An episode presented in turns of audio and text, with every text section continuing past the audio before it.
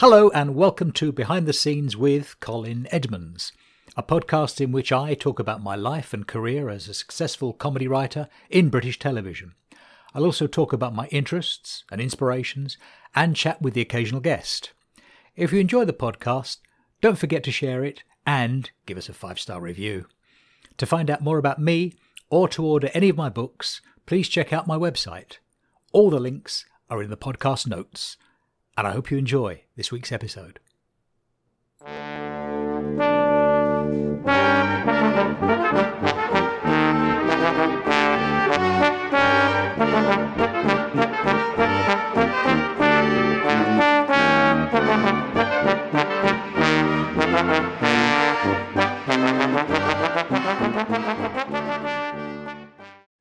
This week we welcome an award winning, young award winning stand up comedian uh, who's continued to stamp his mark on the comedy circuit. He's winning admiration and plaudits from heavyweight folk like Harry Hill and Johnny Vegas and Milton Jones, which is terrific. I also want to pa- point out that he's the son of a dear friend of mine, a splendid comedian who, in my view, was the finest warm up artist in British television. Uh, and that, of course, Bobby Bragg. The legendary Bobby Bragg, who we all, most of us knew, know and love. So let's try and find out if comedy's in the blood. This week's guest, behind the scenes, is Matt Bragg. Welcome, Matt. Morning, Colin. How are you? I'm all right. I'm I'm pretty pretty dandy given everything. I'm just amazed that I'm, st- I'm still amazed after, gosh, 12 episodes of this podcast now. First of all, that we lasted 12. And also, we've got the technology to be speaking at such a distance with such clarity, which I think is just wonderful. What amazes me, and I don't know why I'm amazed, is how assured you are on the microphone already. You've only said a few words. it's um, it's weird to be holding one again. It's I think this has now been by far the biggest break that I've ever had since starting stand up by a long way. Because I, I, think even after the first lockdown, which was what was that March last year, so April, May, June. I think my first outdoor gig back, it was three and a half, four months, and now God. it's ah. been, I think, start of November. It was the last, the last thing I did. So yeah, it's it's really weird. And and how weird is that? Because do you find that not appearing on stage, not having those balls under your feet, not appearing in front of people, do, do you lose, do your joke muscles lose their tone? I found, I was surprised at the first, I was terrified the first gig back because you just, it's, I've never done that before. And I think a lot of people are in the same boat because everyone, you've got to be, or the, the kind of assumption is you have to be working all the time Otherwise, mm. you'll get left behind. Everyone's going to keep moving forward. So, no one had ever taken that kind of break from stand up unless they either quit or they were so big that they'd gone on to do other things. So, yeah, it was, it, I was petrified. And actually, the, the first, this is absolutely true, the first gig back, I was so worried that I wouldn't be able to remember my stuff. I had notes all over, like front and back of my hand, both. It was everywhere. And I thought, well, at least yeah. they're there. So if yeah. I do freeze up, I can just look at my hand, and it was like going back to the early days. And I, well, I was my name was called. Stood by the side of the stage, and the stage manager said, "Oh, just before you go on, just sanitize, will you?" So I did that, sanitized, walked on. I'd lost fifteen minutes. and I, I, oh, but it's amazing how that panic. I suddenly went, "Oh God." But it just it clicked back in. You know, it's it's a weird muscle memory where as soon as you walk out, you go, "Oh yeah, I remember what, what how this works now," and you just sort yes. of click back into it. And yeah, it was like obviously it was it was rusty, and I'm sure it wasn't the greatest gig I've ever had, but yeah, it's amazing how quickly it floods back to you. Did you find as well that the audience had also lost the memory of being an audience. So you're both kind of engaging in this this kind of surreal event from scratch. You know, it was a collective. Oh, we got to get used to this again. There was, I don't know. I think, if anything, from my experience of having done gigs since this all kicked off, audiences are better audiences. because they they're so happy to be out Yeah. and, and doing something. Yeah. And generally speaking, as well, they're, if they're there, they love comedy. Hmm. Whereas before, you know, you might walk into a club at a weekend and you'll have, you know, a group of ten who are just there because it's someone's birthday and they couldn't think of anything else to do. There's another group who's a stag do or a hen do, and they don't really want to be there. They want to be doing other stuff, hmm. and they're just kind of there because it's well, it's just what we do. But now, obviously, it's more expensive because the audiences are smaller and yeah, people who are there have made a real effort to get there, and they really want, you know, want comedy, which is amazing. Yes. And, and I suppose when you start out, because the crowd don't know you and they've paid money to be entertained with an evening of comedy and they've been drinking. So when you first go out as a new performer doing, I don't know, would you do open mic stuff or whatever? I mean, I want to know how terrifying is that? It gets easier the better the room gets. So at the very start, you know, quite unfairly, I suppose, the, worse you are, like the or the lower down the ladder that you are, the harder that it is. Yeah. you know, even a good comedian, if you put them into that situation, it's difficult um, because a lot of it is it's not even, you know, that they don't know who you are. They don't know what live comedy is because there's been a few where you, you know, a, a pub manager has thought, oh, it'd be great to have an event on, Yeah. so they just stick a PA in the corner and just say, we'll just do comedy. Hmm. And you turn, and half the local, they don't want you there. They're sat at the bar talking or whatever, and you are you are an inconvenience to them. yes. So that's, I suppose, in that sense, it's not because I, I never counted any of those as deaths if they went badly. I think it's only a death if they're listening and they hate you. If they're not listening and they hate you, Yes. then I kind of feel, well, that's there's nothing I could have done differently there. okay. Yeah. So I- I've said this before on this podcast. Jay Leno always said that the more you do it, the more comfortable you become. And you have to perform and you have to perform until walking on stage is as comfortable as walking in your own living room. Is, is that what you're finding? Yeah, I definitely, I definitely think that's um, that's and that's what people talk about when you know they talk about finding your voice. That nine times out of ten, y- your comedy voice is very similar to your actual voice, but it's such an alien concept to, to walk out and talk to people and make them laugh, and you're the only one talking. You think, well, I couldn't. I've got to find something because you know, just it feels so unnatural that you think it couldn't just be me that goes up and does that. It's got you've there must be something. Hmm. And I, you know, I tried all sorts. You know, you try like, you know, like a high energy. Lee Mack was one of my favorite acts. Hmm. So you tried doing like high energy, and and I just nothing fit.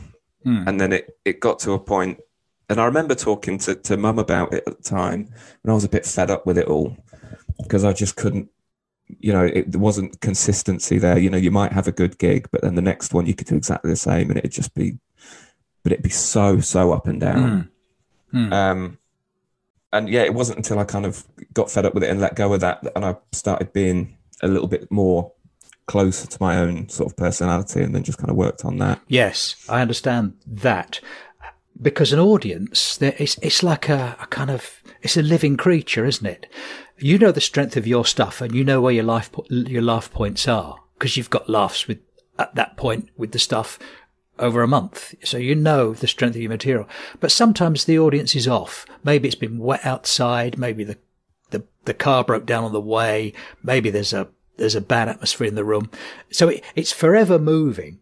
Do you gauge that as soon as you walk on, you think, this lot are hostile?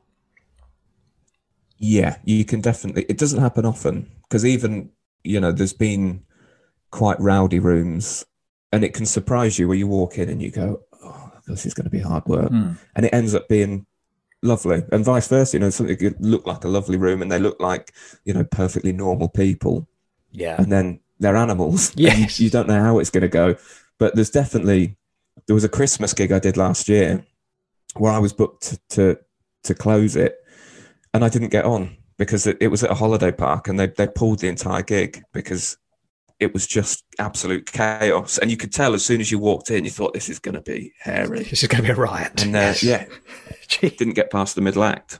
Yeah, It, it is extraordinary, isn't it? How different audiences react. And I suppose your act is being very, very laid back, very calm and very assured. Makes you, I don't know, vulnerable. No, it doesn't make you vulnerable, but it makes your act kind of more vulnerable for the vagaries of a hostile crowd. I, I'm thinking if you're a rat-a-tat Joan Rivers, you can attack the buggers. You know, you can make them have it. Whereas you've got a lovely laid back style. And do you suppose uh, okay, I always blow smoke and I don't mean to, but do you suppose it's because you've got an inherent stage presence and charm which helps win the crowd over? Um, I mean, I wouldn't go that far. I think I've.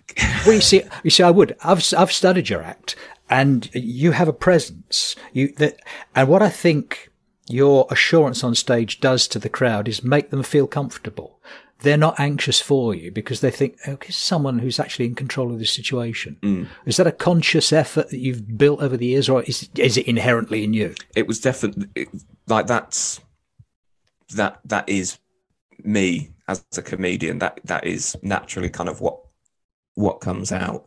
But I think that it's definitely a conscious thing, yeah, and it's something that you do have to kind of ride it a little bit because, as you say, mm. it, it, it can make you quite vulnerable.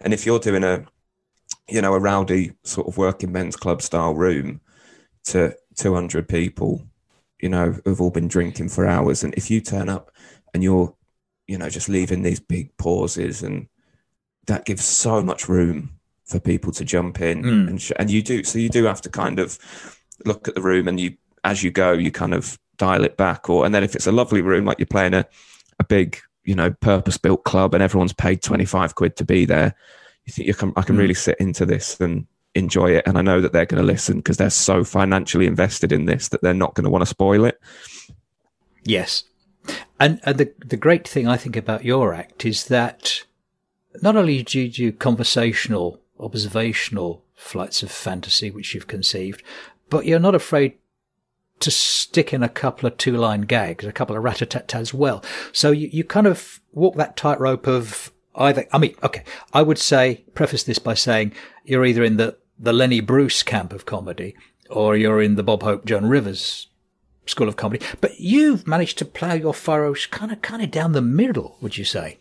Yeah, I think b- because of the style of it, it's, I mean, actually, it's, it's made writing quite difficult because you kind of, every time I write a gag, you think this has got to be good. Because if you're doing mm. that laid back thing and it's quite slow and it might be quite drawn out, by the time you get to that punchline, that's got to be a brilliant punchline. That's got to be enough to get, you know, in some rooms to get a, a round of applause or because otherwise, if you make people wait that long and the punchline's a bit, yeah, then mm-hmm. they're going to start getting angry with you.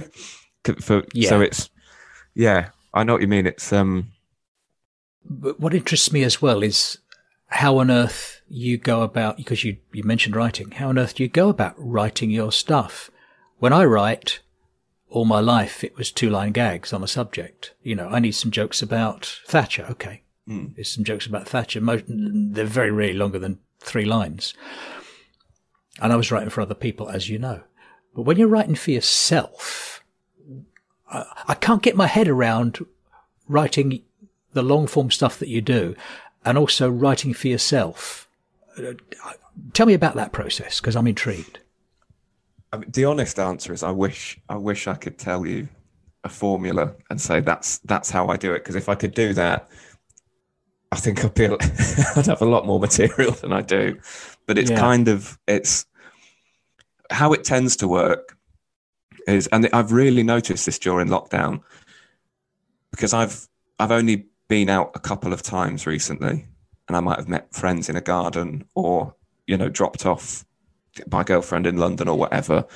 And it's only ever after those times when my brain starts kicking in and I start thinking of stuff because you you need you need some you need stuff to work with to start with, mm-hmm. and then I'll get a couple of ideas. It tends to be in the car of just kind of one line you know, or a funny idea, put it in the phone, and then I might sit down once, twice a week and just sort of have a quick run through the notes and just go, I think yeah. there's something in that. And then you might find one sort of one line joke and go, that punchline is so strong. Like that's a really yes. good, but you could build you could build that into a bigger story. So ultimately, you'll end up at that punchline, but you could have you know different branches coming off of that as, as sort of gags along the way. I, I can only speak from experience, where and, and my admiration for your style of writing, because you've got such a broad canvas to pick on. It's very, very hard to choose what area you think the crowd might be interesting, interested in or what interests you. I mean, I always said, I always said that my happiest brief is if someone said to me, give me some jokes about the Olympic Games, I go, Jesus Christ. No, I'm going to struggle with that because the, the canvas is too broad. If someone said to me, I need some jokes about Usain Bolt or I need some jokes about javelin, because it's a tighter brief, I can focus on those particular, that minutia and I can explore that subject very intricately and, and wring as much comedy out of it as I can. From your point of view, you're going around life thinking, okay, uh, people, people crossing the road? I don't know. Yeah, I know what you mean. Yeah, I, I understand what you mean, because I've done a, a, few bits of writing for a few people, you know, whether it's for, for various sort of TV shows, and they say, this is the subject. And then, like you say, you can just mm. sort of get right into the detail of it. And so it's definitely, yeah, it is hard when you've got the whole world to choose from. But I think that's probably the key is is kind of narrowing it down as much as you can to then try and but and I think in terms of you know figuring out what the audience will like, I think it's it's kind of whatever you whatever you kind of feel passionately about if if you if if they can tell that you believe in what you're saying and it's something that really matters to you then that'll come yes. across and they'll enjoy it and the problem comes i think if you try and force it too much. You go, well, I've got, you know, I saw someone do a brilliant bit about, like, say, crossing the road. And they loved that because everyone crosses the road. So I should do a bit. Of, uh, I hate people crossing the road. But, and then you try and write things off of that. And you'll find nine times out of 10 it won't work because you can, the audience can tell when you're not actually, you don't really believe that. You're just kind of and that's the thing, a, a, big transition. You see, if you go to open mics, you'll see a lot of people going, well, I'll talk about this because that's what I've seen people talk about. Um, but ultimately it has to be what something that you really, you know, you want to talk about. And that's what makes the difference. I suppose the crowd can spot a phony is, is the answer. And I, it's, it's very strange being uh, comedy at the moment because it's easier to be a comedian, and I'd put easier in inverted commas, because there are now so many opportunities for anyone with open mic hours, or however long that is, uh, to get up and do their three minutes. Mm. Anyway, I, I, could get up and do a bit. You know, die, I could get up and die my ass quite happy. Thank you very much. Any, any, any bugger can do it. But comedy at the same time has never been more, okay, I'm going to say constrained in the sense that I wouldn't want to write comedy anymore because I don't know what I'm allowed to joke about. Mm. Does that make sense? There are there are limits now. There are parameters, certain guidelines that you can't cross uh, for fear of uh, invoking the wrath of the crowd. Mm. So, is that a hamstringing thing, or is that kind of focus even more helpful to writing?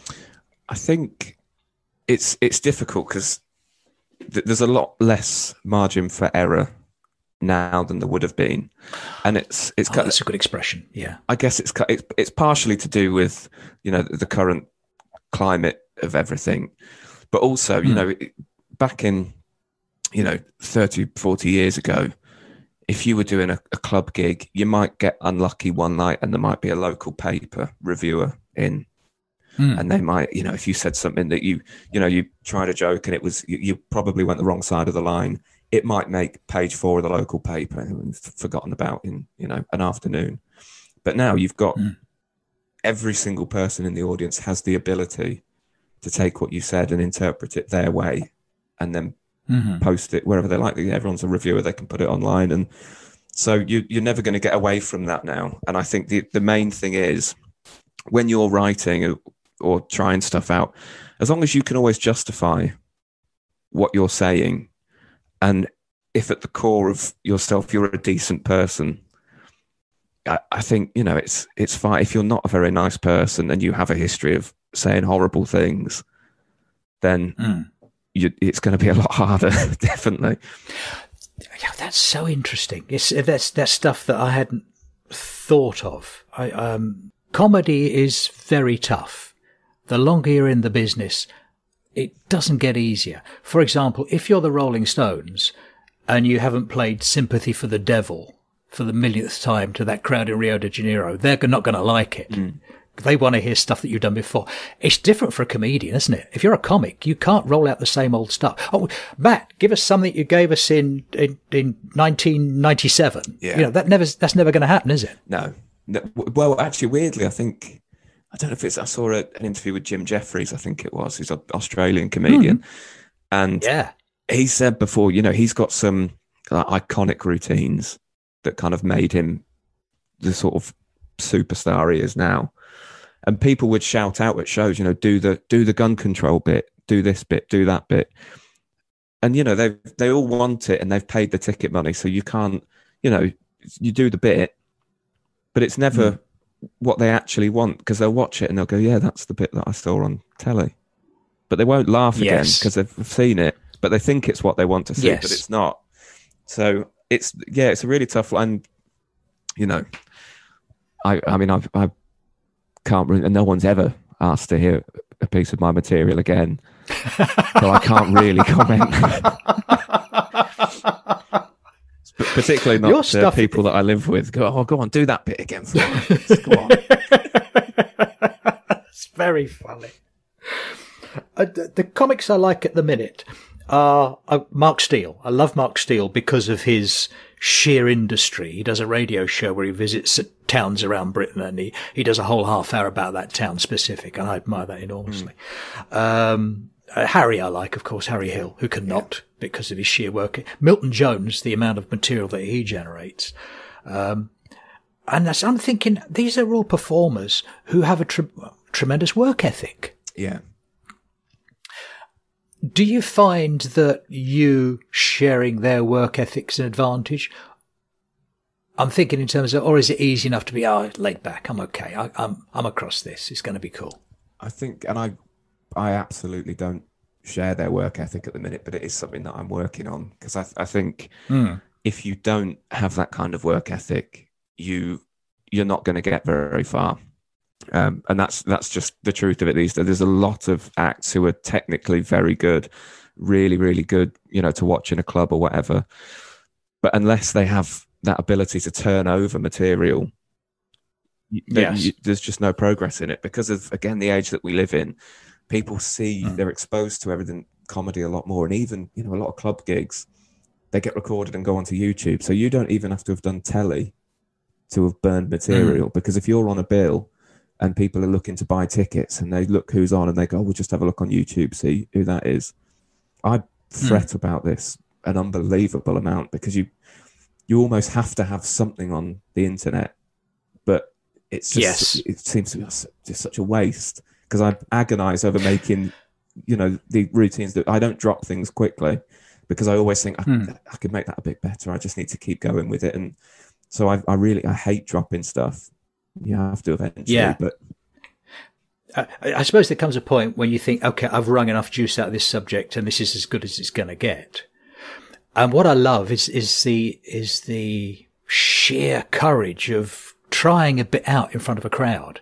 I guess when you write stuff, you think, yeah, that should play, but you never really know, do you? Nobody really knows. No, there's there's some bits that you, yeah, you write it and just go, well, that. I mean, that's going to be a new closer. That's that's one of the best things I've ever written love, and then you can go and try yeah. it out. Absolute silence. For, and sometimes it's, yeah. you know, there's absolutely seemingly no reason for it. And other times you you look back at it and go, well, that's yeah, because that's in my mind. I've got different contexts that I'm thinking of, and they've not put that together. Or, um, but that's another good thing about the circuit now. As, as hard as it is, and like I say, anyone can do it. There's a lot more opportunity in terms of open mic nights where you know no one's billed and no one's no one cares who you are. No one's going to remember your name after it. So you can basically go up there and do 20 minutes of stuff you thought in the shower that day. And it could be absolutely yeah. dreadful. And, you know, world keeps turning, nothing changes. So. Yes, yes, I, I understand. Um, my admiration for anyone who can stand on a stage in front of more than half a dozen people and talk to them and engage them and, and, and try and make them laugh has my undying admiration. I did it once. Uh, and it was a, a steampunk convention in Lincoln. And John Naylor, the organizer, said, "Do you want to come on and do a bit on this steampunk variety night, and I heard myself say, "Yes, of course, John." Mm. And realizing when I put the phone down, I don't know what the hell to do because I don't have an act. I, what am I going to do? And so I, uh, I spoke with Howard Huntridge, who's a friend of, mutual friend of ours. Mm. And he said to me, well, why don't you do, uh, uh, play your cards right? You know, rig up a board and do, so, oh, no, yeah, I can do my, do my seven minutes doing play your cards right. And I died on my ass. It was monumental. I was so good. I well, John didn't ask me back next year. That's for sure. but it was very strange because I um I rigged up the board and I played the card, play your cards right. And I tried a few gags and I knew they were surefire gags because I'd I'd, I'd heard greater comedians than me mm. of a certain age doing these these jokes, and they kind of went okay. They kind of went okay. Mm. But I came off thinking, no, I've been involved involved with a small eye in the creation of comedy for many many years, and that's something I don't want to do again. There was about 300 in, and I thought, no, this ain't for me. So that, that, so my admiration for you and anyone who's prepared to stand up and do it is is just immeasurable. That's the th- is, you, More important, you, you wouldn't you didn't have the foundation of, of of doing it in front of you know ten people and working on the you know working on the character and all that sort of stuff. You know, you, there's very few people who'd just be thrown in in front of 300 people and sort of told go and see what you can do.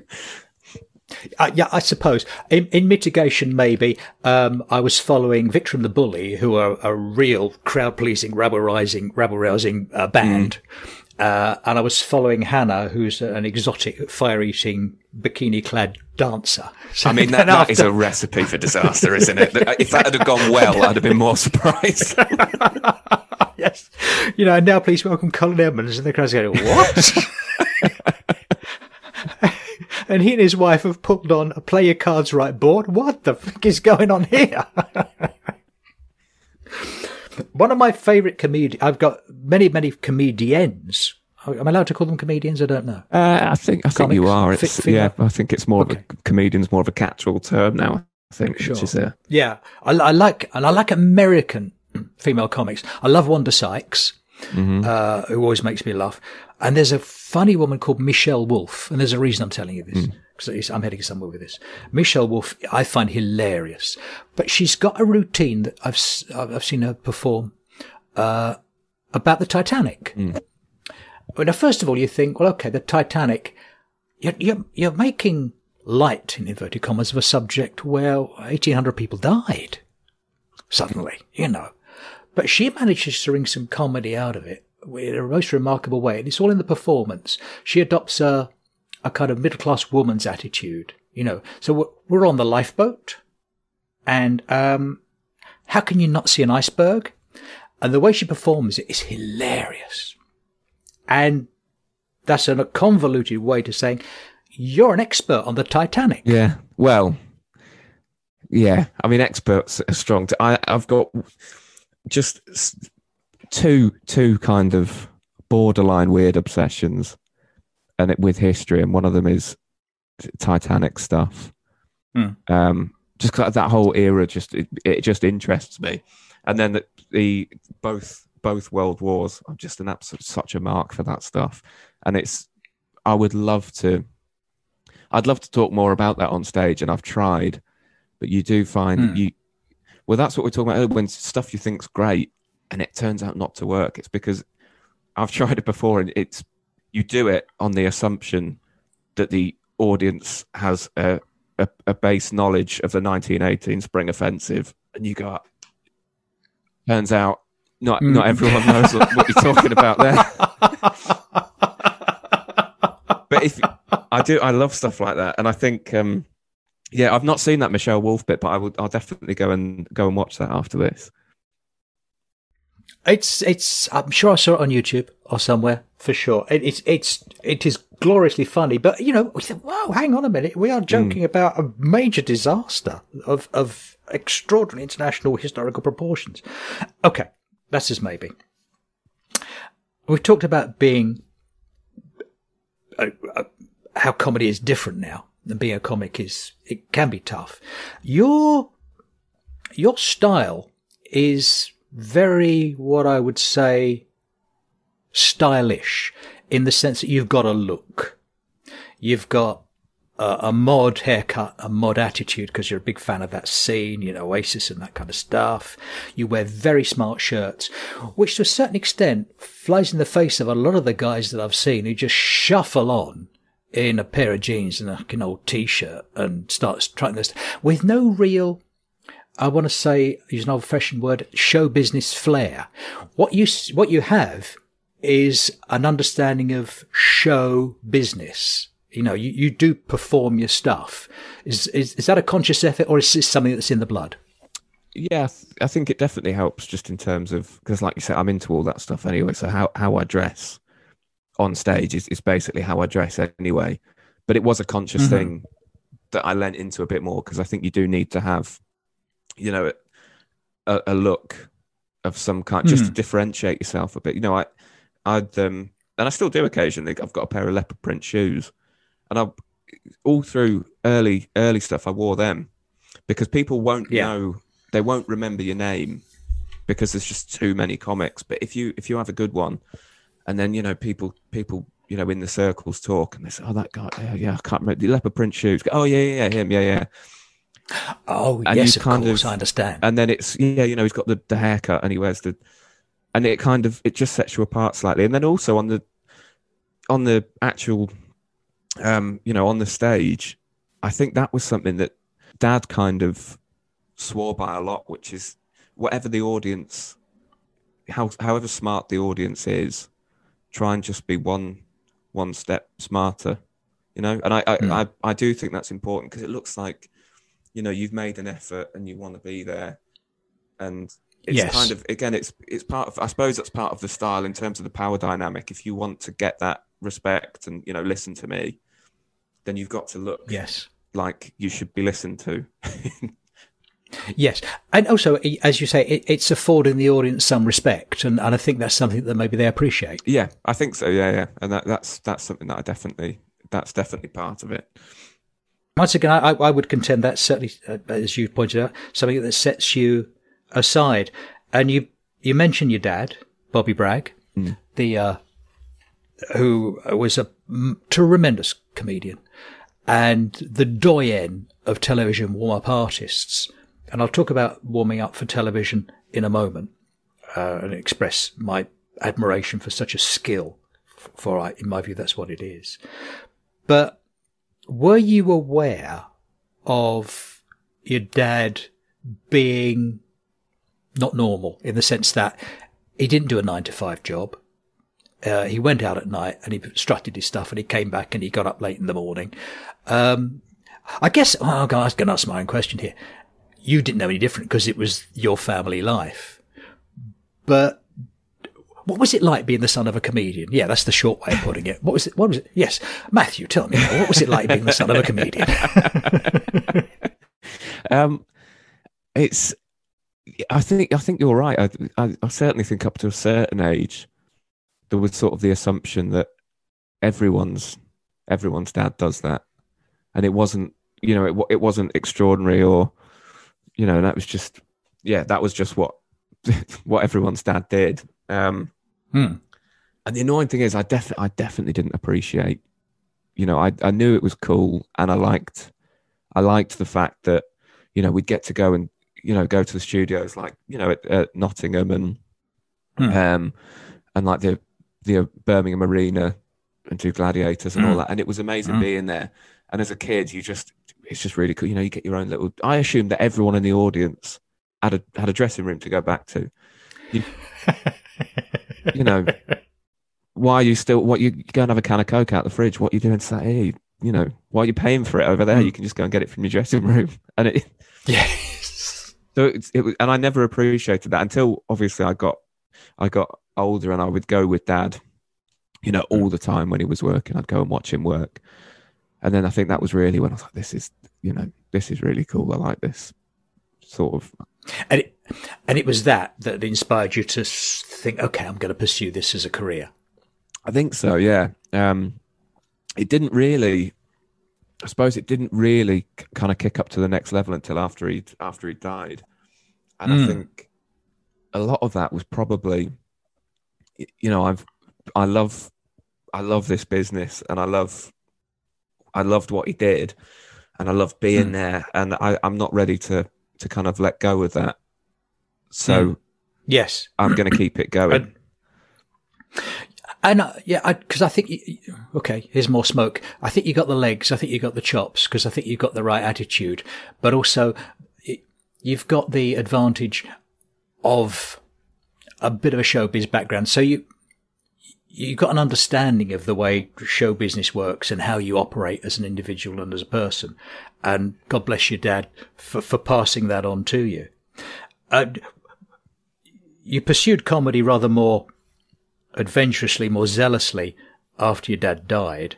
Um, did he ever give you any advice beforehand? Bef- but beforehand, sure, forgive me, uh, before before he died. Uh, I did. Um, I did a.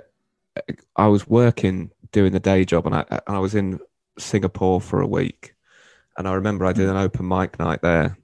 You know, on like the third night maybe, and uh, you know, I, I said, "Oh, I'm doing this tonight," and I remember him texting me, and he said, "Don't wait for the first laugh, or you miss your fir- or you miss your plane home," which there's pl- plenty of gems. you know, which is uh, that, that's kind of advice and encouragement. It was always, you know, it's like, but the, the more important stuff, you know, there wasn't necessarily. It wasn't about kind of, you know, this is what you should talk about. This is how you structure a joke. This is obviously that kind of that came off just through, you know, being with him all the time. You pick up all that stuff about how to tell a joke, how to. That's just kind Yes. of you just pick it up. But the the really important stuff that he gave to me was, you know, um, like he was never he was never jealous of anyone because obviously he was as a warm up man. You're always kind of in the shadows. Nobody, you know, outside of the business. A lot of the time, no one knows who you are. You're You- behind the scenes. yeah, you never get the credit. You never, and if you get good at warm up like he did, then Mhm. you know producers aren't going to want to let you go. So Mm. they're going to want to keep you there doing Yes. that job because you're good at that job. So Yeah. he, I agree. Despite that, he was he was never jealous, and he said, you know, always he was always genuinely happy for people. You know, if anyone he Hmm. knew got got the big break or they got this TV show, he was genuinely happy for them. You know, he'd call them up and you know, and it, it was always like that, and it was always just you know, and the overriding thing is, I think, and what we found out. Yeah, I mean, we knew at the time, obviously, but what what really came across after he'd gone was just how much kind of the crew, you know, and everybody around the industry, how much they Mhm. enjoyed being around him and working with him as a person because he was just a good person to be around. And I think ultimately Yeah. that's you know that's the best kind of takeaway and advice you can have really doing doing this job is that you've you've got to be a good person and you know people have to want to work with you and funny kind of comes second to that really Sure. And that's the important thing, I think. Your dad was loved by the people he worked with because the skill and the art of being a television warm up artist uh, is you've got to go on in front of that cold crowd who've come in, the coach broke down, it's wet, that kind of audience. And you've got to be funny because you've got to warm up their joke muscles, but you can't be too funny. You can't be funnier than the show. And that's where I think the immense skill of the warm up artist uh, comes into play. And, and your dad was a master of that. He knew exactly how to pitch it, didn't he? Yeah, yeah, he did. It's like we were saying earlier. You you've got to have respect for the audience, but then you also, if you're doing that, you've got the added thing of you've got to have respect for the show and the, the, the talent. You know, so he was he was brilliant at treading that line where he could get the audience right up to that point, and then the show could just take it yes. Take it from there. And he was he was amazing at that, especially you know when you consider the kind of you know sitcoms and shows that they could go on for hours and hours and hours Yes. and he didn't need hours of material because he could just you know he could just talk to them He could riff stuff, couldn't he? Yeah. Yeah, that was the great thing. He could riff a bunch of stuff and, and feed off what was happening in the crowd. Mm. And it's impossible for me to, I always use this expression, to overestimate the shows that he worked on. He was the go-to guy for Only Fools and Horses, you know, the greatest sitcom that the country's ever produced. And Sir David Jason wouldn't move without him. He wanted him there all the time, which underscores your dad's great skill and legacy in in that form of entertainment in television. Uh, he was the go-to guy for uh, One Foot in the Grave. You know, David Renwick and and uh, Richard Wilson always wanted your dad there because they trusted him and they they knew that he would deliver the goods for them. And when you're at that level, Matt, surely they're not going to suffer fools, are they? No, no, I don't think, and I think it's it's possibly changed quite a- lot since those days.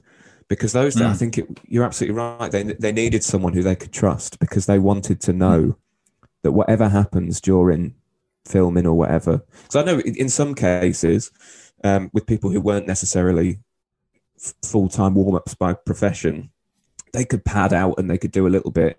But a lot of the time, you know, people in the cast, if there was a comic in the cast, that they'd kind of come across and just help mm. keep the audience interested. And I think if you've got the trust of, Yeah. you know that that you know that, that person can just look after the audience and they'll be fine, and we can do whatever we need to do this side. That's really important, and I think I, I think it's probably shifted in recent times where it's maybe not as important now, and it's whether I don't know whether it's because they can they can maybe rush through filming quicker. There's less sitcoms, so not such drawn Mm, out sure. evenings.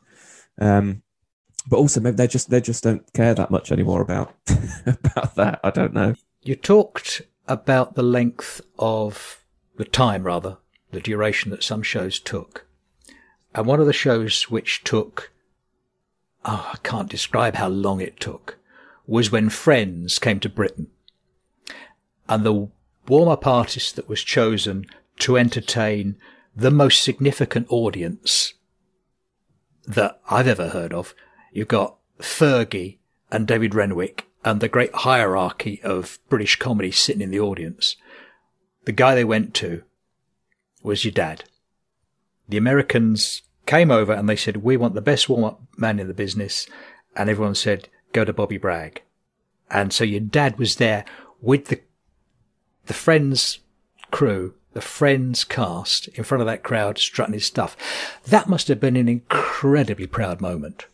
It, I mean, I, again, I was I was far too too sort of young to appreciate that. Kind I mean, eh, to be fair, I probably I still don't massively appreciate Friends anyway, but it's big, isn't it? Yeah.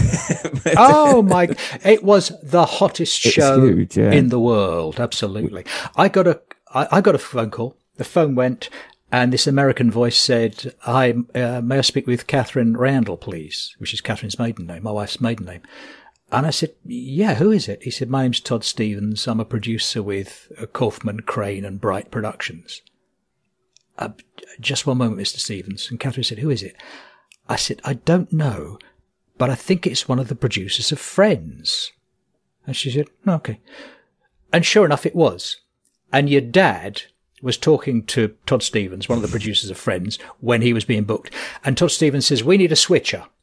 And your dad said, I don't know what that means. And he said, a guy who cuts the cameras. Uh, I, and, oh, we call it a vision mixer in this country. Okay. I need a vision mixer.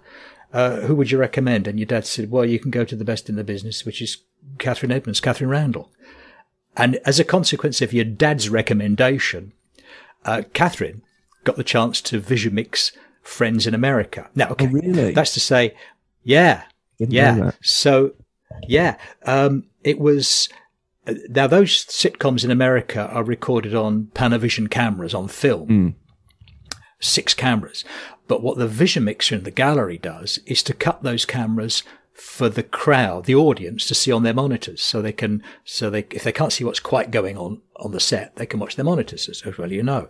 And that was Catherine's job, and she was enormously grateful to your dad for giving her that gig. It wasn't a terribly well paid gig, but it was a long old gig. I mean, I don't think Catherine rolled in from work until about half past two in the morning. Yeah, yeah, they were. It's it's crazy the difference, you know, with how, how they do things in America. And incidentally as well, have you heard about when uh, when Todd Stevens phoned phoned Dad the first time?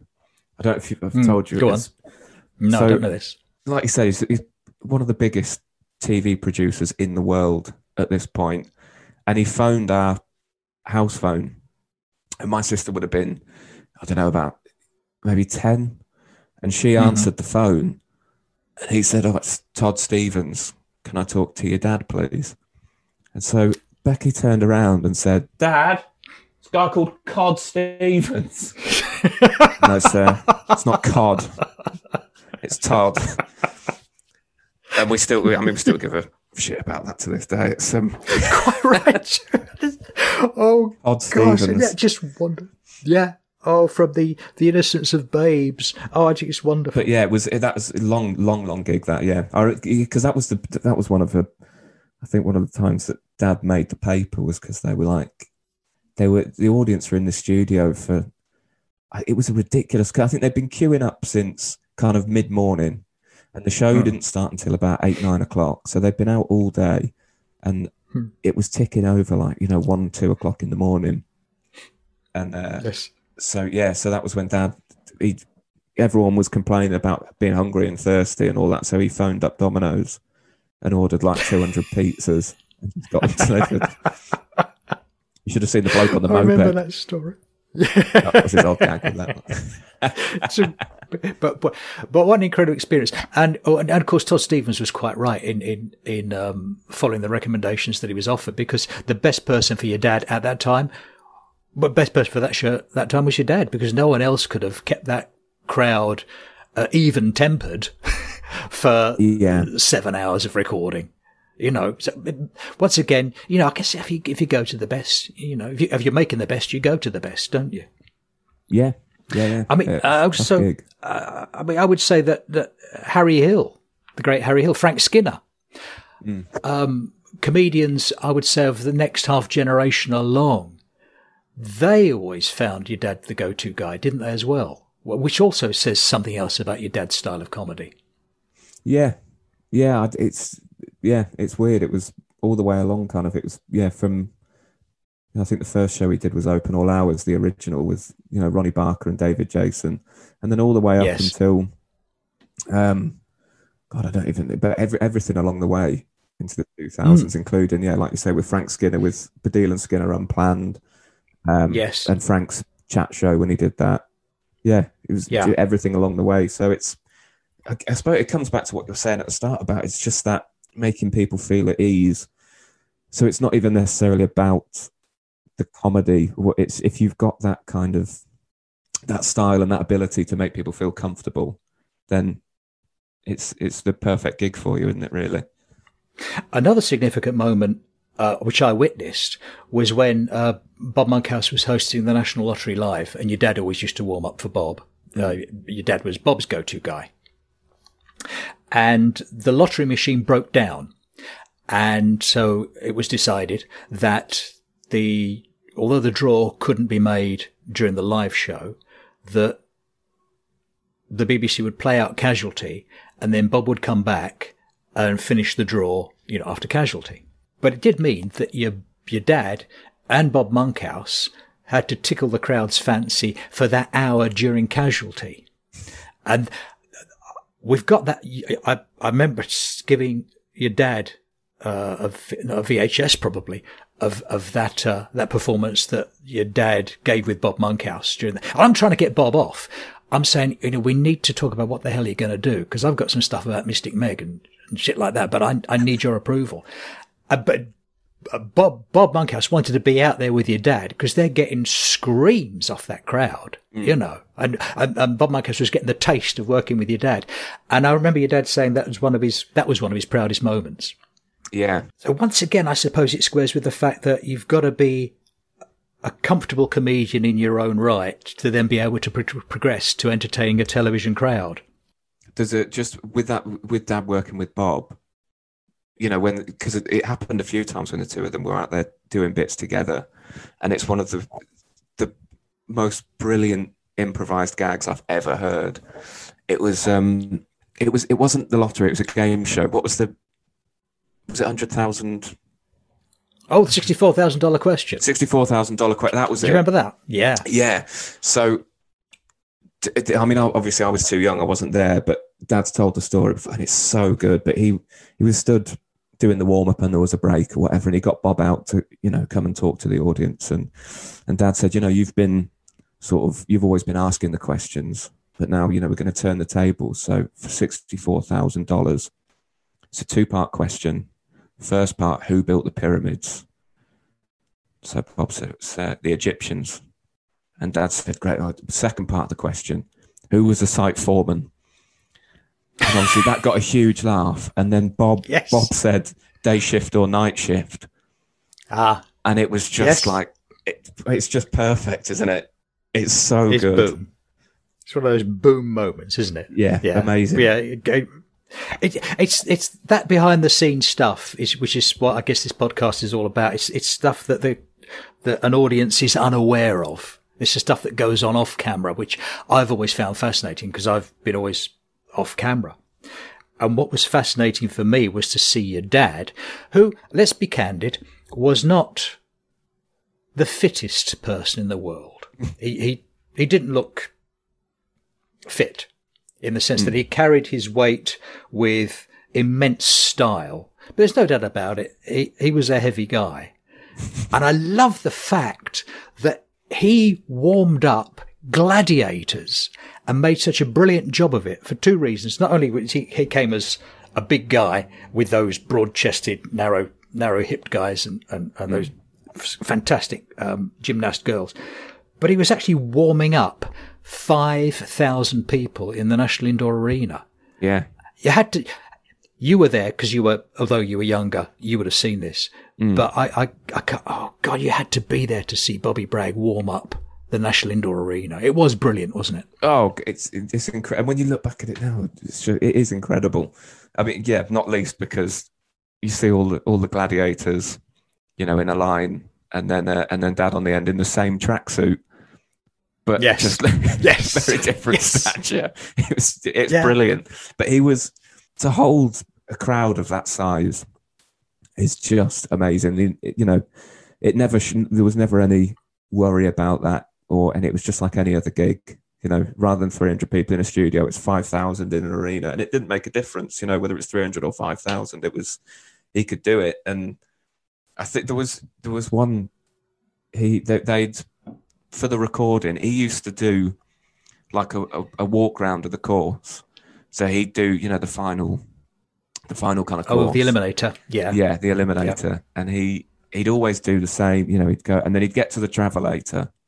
And you know, obviously they're escalators, they're sort of they're going the wrong way, aren't they? Like conveyor belts. So Yeah. you've got to run against Yeah. the conveyor belt. yeah So he'd do this Yeah. big build up, or obviously we've spoken about his statue, you know, he's getting ready to go up the travelator. You've got 5,000 people going, he's never going to do this. This is going to end in tears. This is going to be awful. And he'd run towards it, and then he'd go straight up the middle where there's no conveyor Yes, belt, and he'd run straight up the middle. And it's you know it's it's a nice physical gag. And there was one night Yes. where for the recording they'd polished the whole travelator, all the bits that weren't the conveyor. They'd polished it so it shone on the camera. and he's there gearing up, and he goes, and he he ran straight up the middle, fell flat on his face because they'd polished it.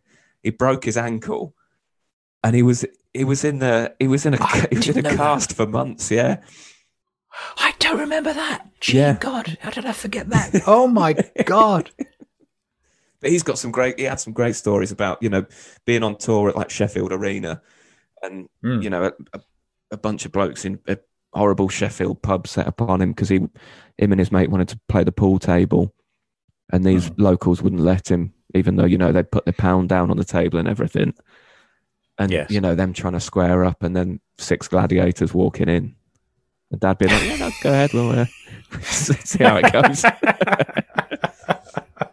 it's just was such a, a amazing time. Yeah. And another amazing time was, of course, on Family Fortunes, which I spoke with Les Dennis and Roger Edwards about a couple of weeks ago on various podcasts. Your dad was an integral part of the Family Fortunes team, which made, behind the scenes, which made that show such a success. And I think that was part of your dad's appeal as well. Not only his ability to warm up the crowd in a special kind of way for a television show, but also he became such an integral member of the team. So much so that if he made a suggestion, uh, they'd listen to him and very often put that idea or that joke into practice. Hmm. And I think that's that's what gave your dad that kind of speciality. That's what made him such a special person in, in television and in warm up, which is why he, he, he is, it remains in my view, the doyen of, of all comedy. He was also a very, very good comedy, had a com- good comedy brain and he was very, very articulate when expressing television ideas. For example, um, when Roger Edwards and I used to drive to uh, your dad's house in, in Banbury and we would sit down and we would fashion a few ideas for, for game shows uh, mm. and also television shows in a desperate attempt to try and get something away. And I remember your dad having this idea. Uh, it was called "What's What about this car? It's, it's what's in the loft." So I said, "What's that?" He said, "Well, we've got stuff in the loft. Uh, is any of it valuable?" And I thought, "Oh, I don't know." And Roger said, "Oh, that's a good idea. That that's a good idea." And I said, "Okay." So we typed it up, and we sent it off, and it came back saying, "Nah, no, thank you." I don't know who we sent it to.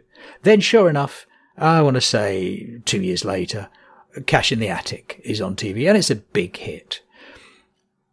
So it's a kind of a roundabout way of saying actually in comedy and in television, nobody knows what's going to work, you know. Yeah.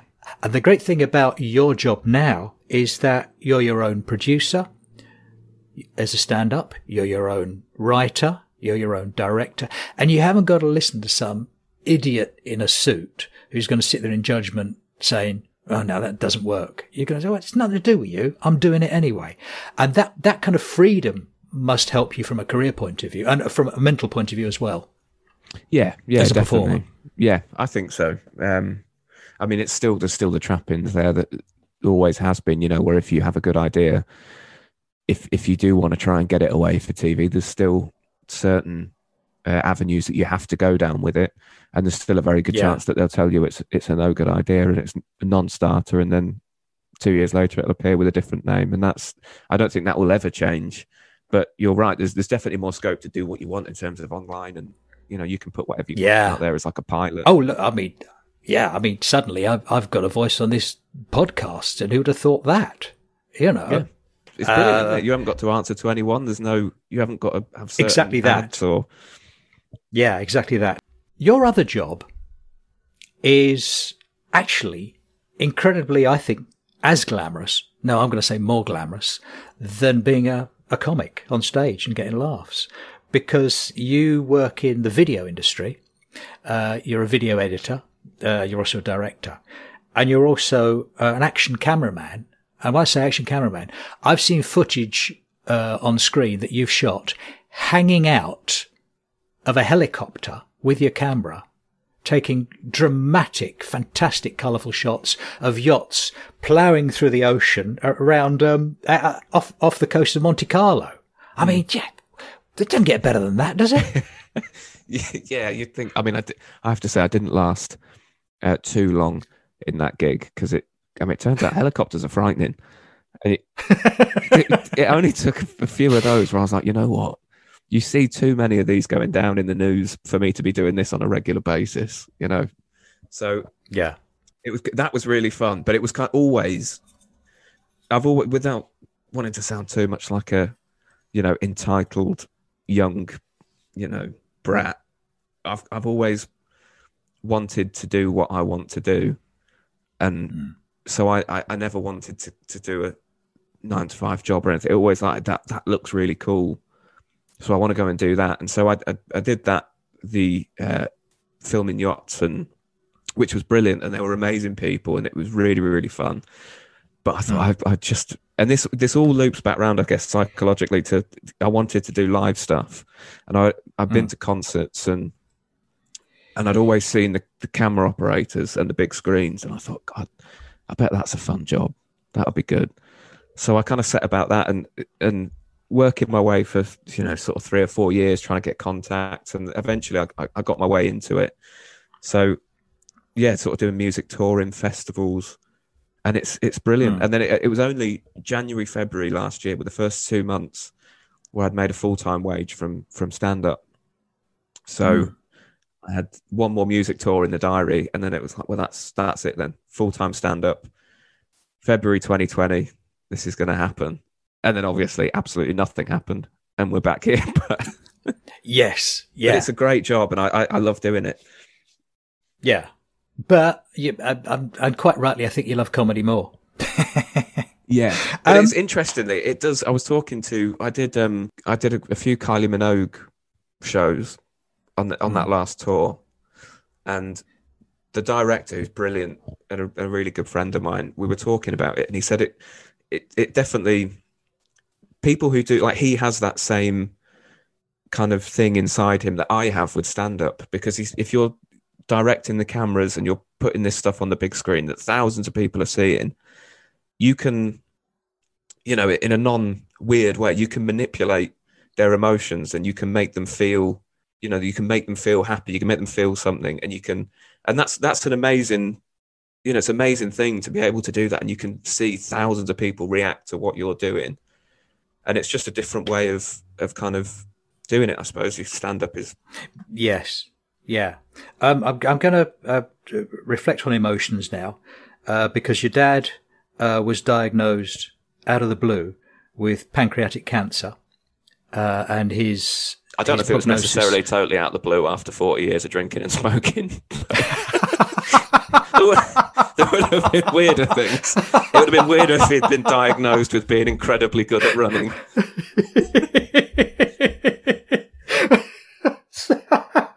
oh, yeah, thank you for that. You've thrown me completely with that, that genius reaction and I, I can, we can both hear your dad now chuckling with that smoky laugh that he had at that remark. I, and okay, it was, and it was your dad's illness then which which prompted a whole bunch of us, myself, Roger Edwards, Brian Leveson, to mooch up uh, on a fairly frequent basis to, to Banbury to be with your dad and chat and chew the fat and, and, comedy and stuff, and we'd have lunch at the alley and rah rah rah, and it was you know it was good fun. That was that was great. There was one on particular two, two, two, two occasions, your dad called me up because uh, I was talking about finding my my dad. My dad was a plumber and finding his tools and cleaning up his rusty tools. And your dad said to me, he said, "Oh, my dad's got some rusty tools." He said, "How'd you clean them up?" And I said, "Well, I'll come up and I'll show you how to do it. Dip him in vinegar and you run him through the the the um." the wire wool and all that kind of stuff, you know. And we had a terrific afternoon not talking comedy. We were talking about, we were talking about tools and stuff like that. And it, it was very interesting to chat with your dad on subjects that weren't vaguely amusing or indeed about his illness. It took it out of him, took him out of himself entirely. Then the second time he called me when he was very, very, he'd gone into terminal decline and he mm. called me up and he said, come up Friday, Cole. And I said, should I bring the boys? He said, no, Come by yourself. I want you to come by yourself. Okay. So I went up to see him on the Friday and we chatted and stuff. And I'll be honest with you, I hadn't seen him for a tiny while and I was shocked at how he had declined. And we chatted about stuff and he said, I've got something for you. I've got, uh, because your sister works at a, in a, a, a, a high, high end fashion outfit and aftershaves and perfumes mm. and hmm. stuff like that. And he gave me a bottle of this Chanel Bleu and said, that's for you.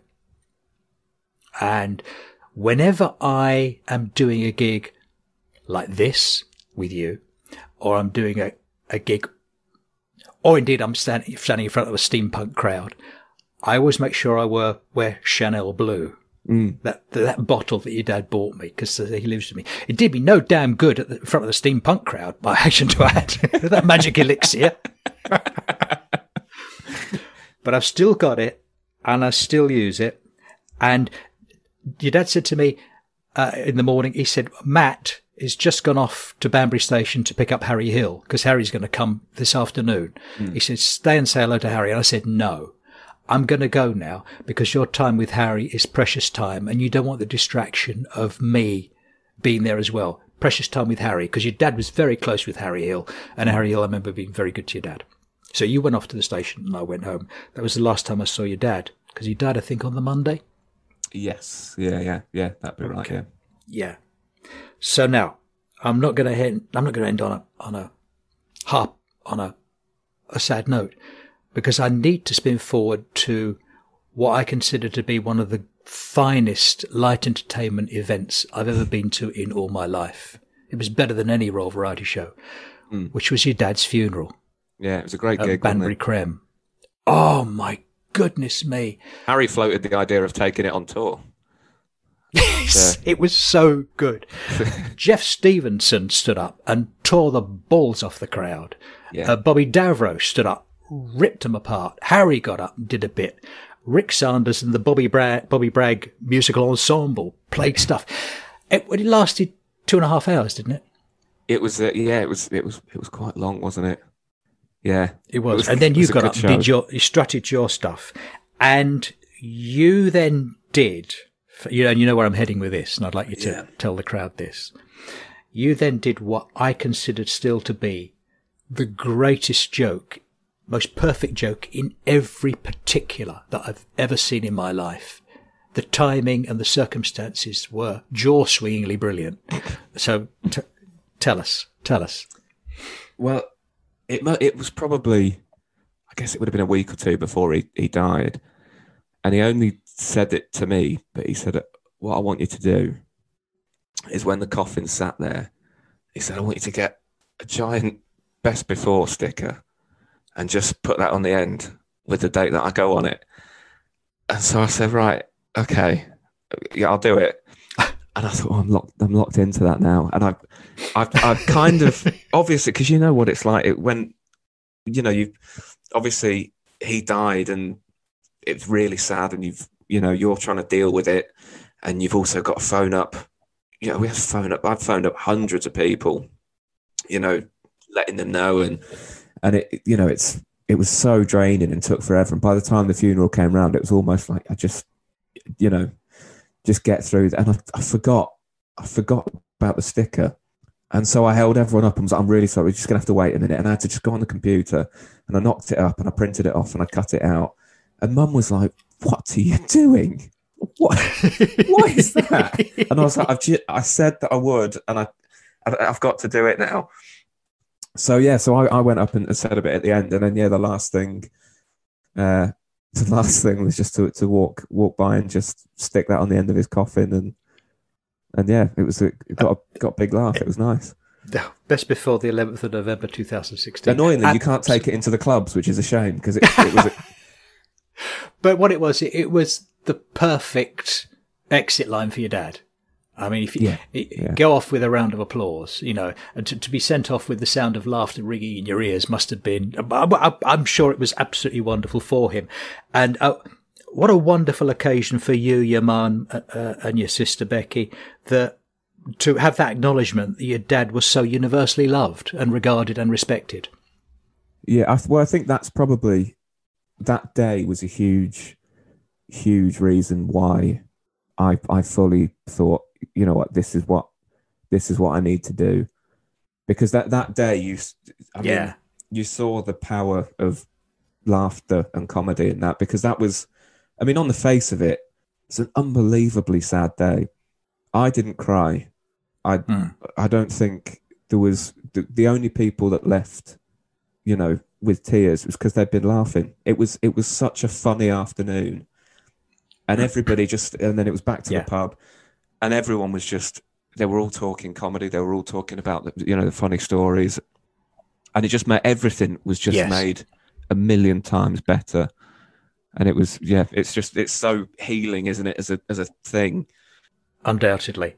And it, what's what's lovely is that they, that that I suppose what you're saying is the catalyst which drove you to think, yeah, I'm going to make a, I'm going to make this my career yeah. now.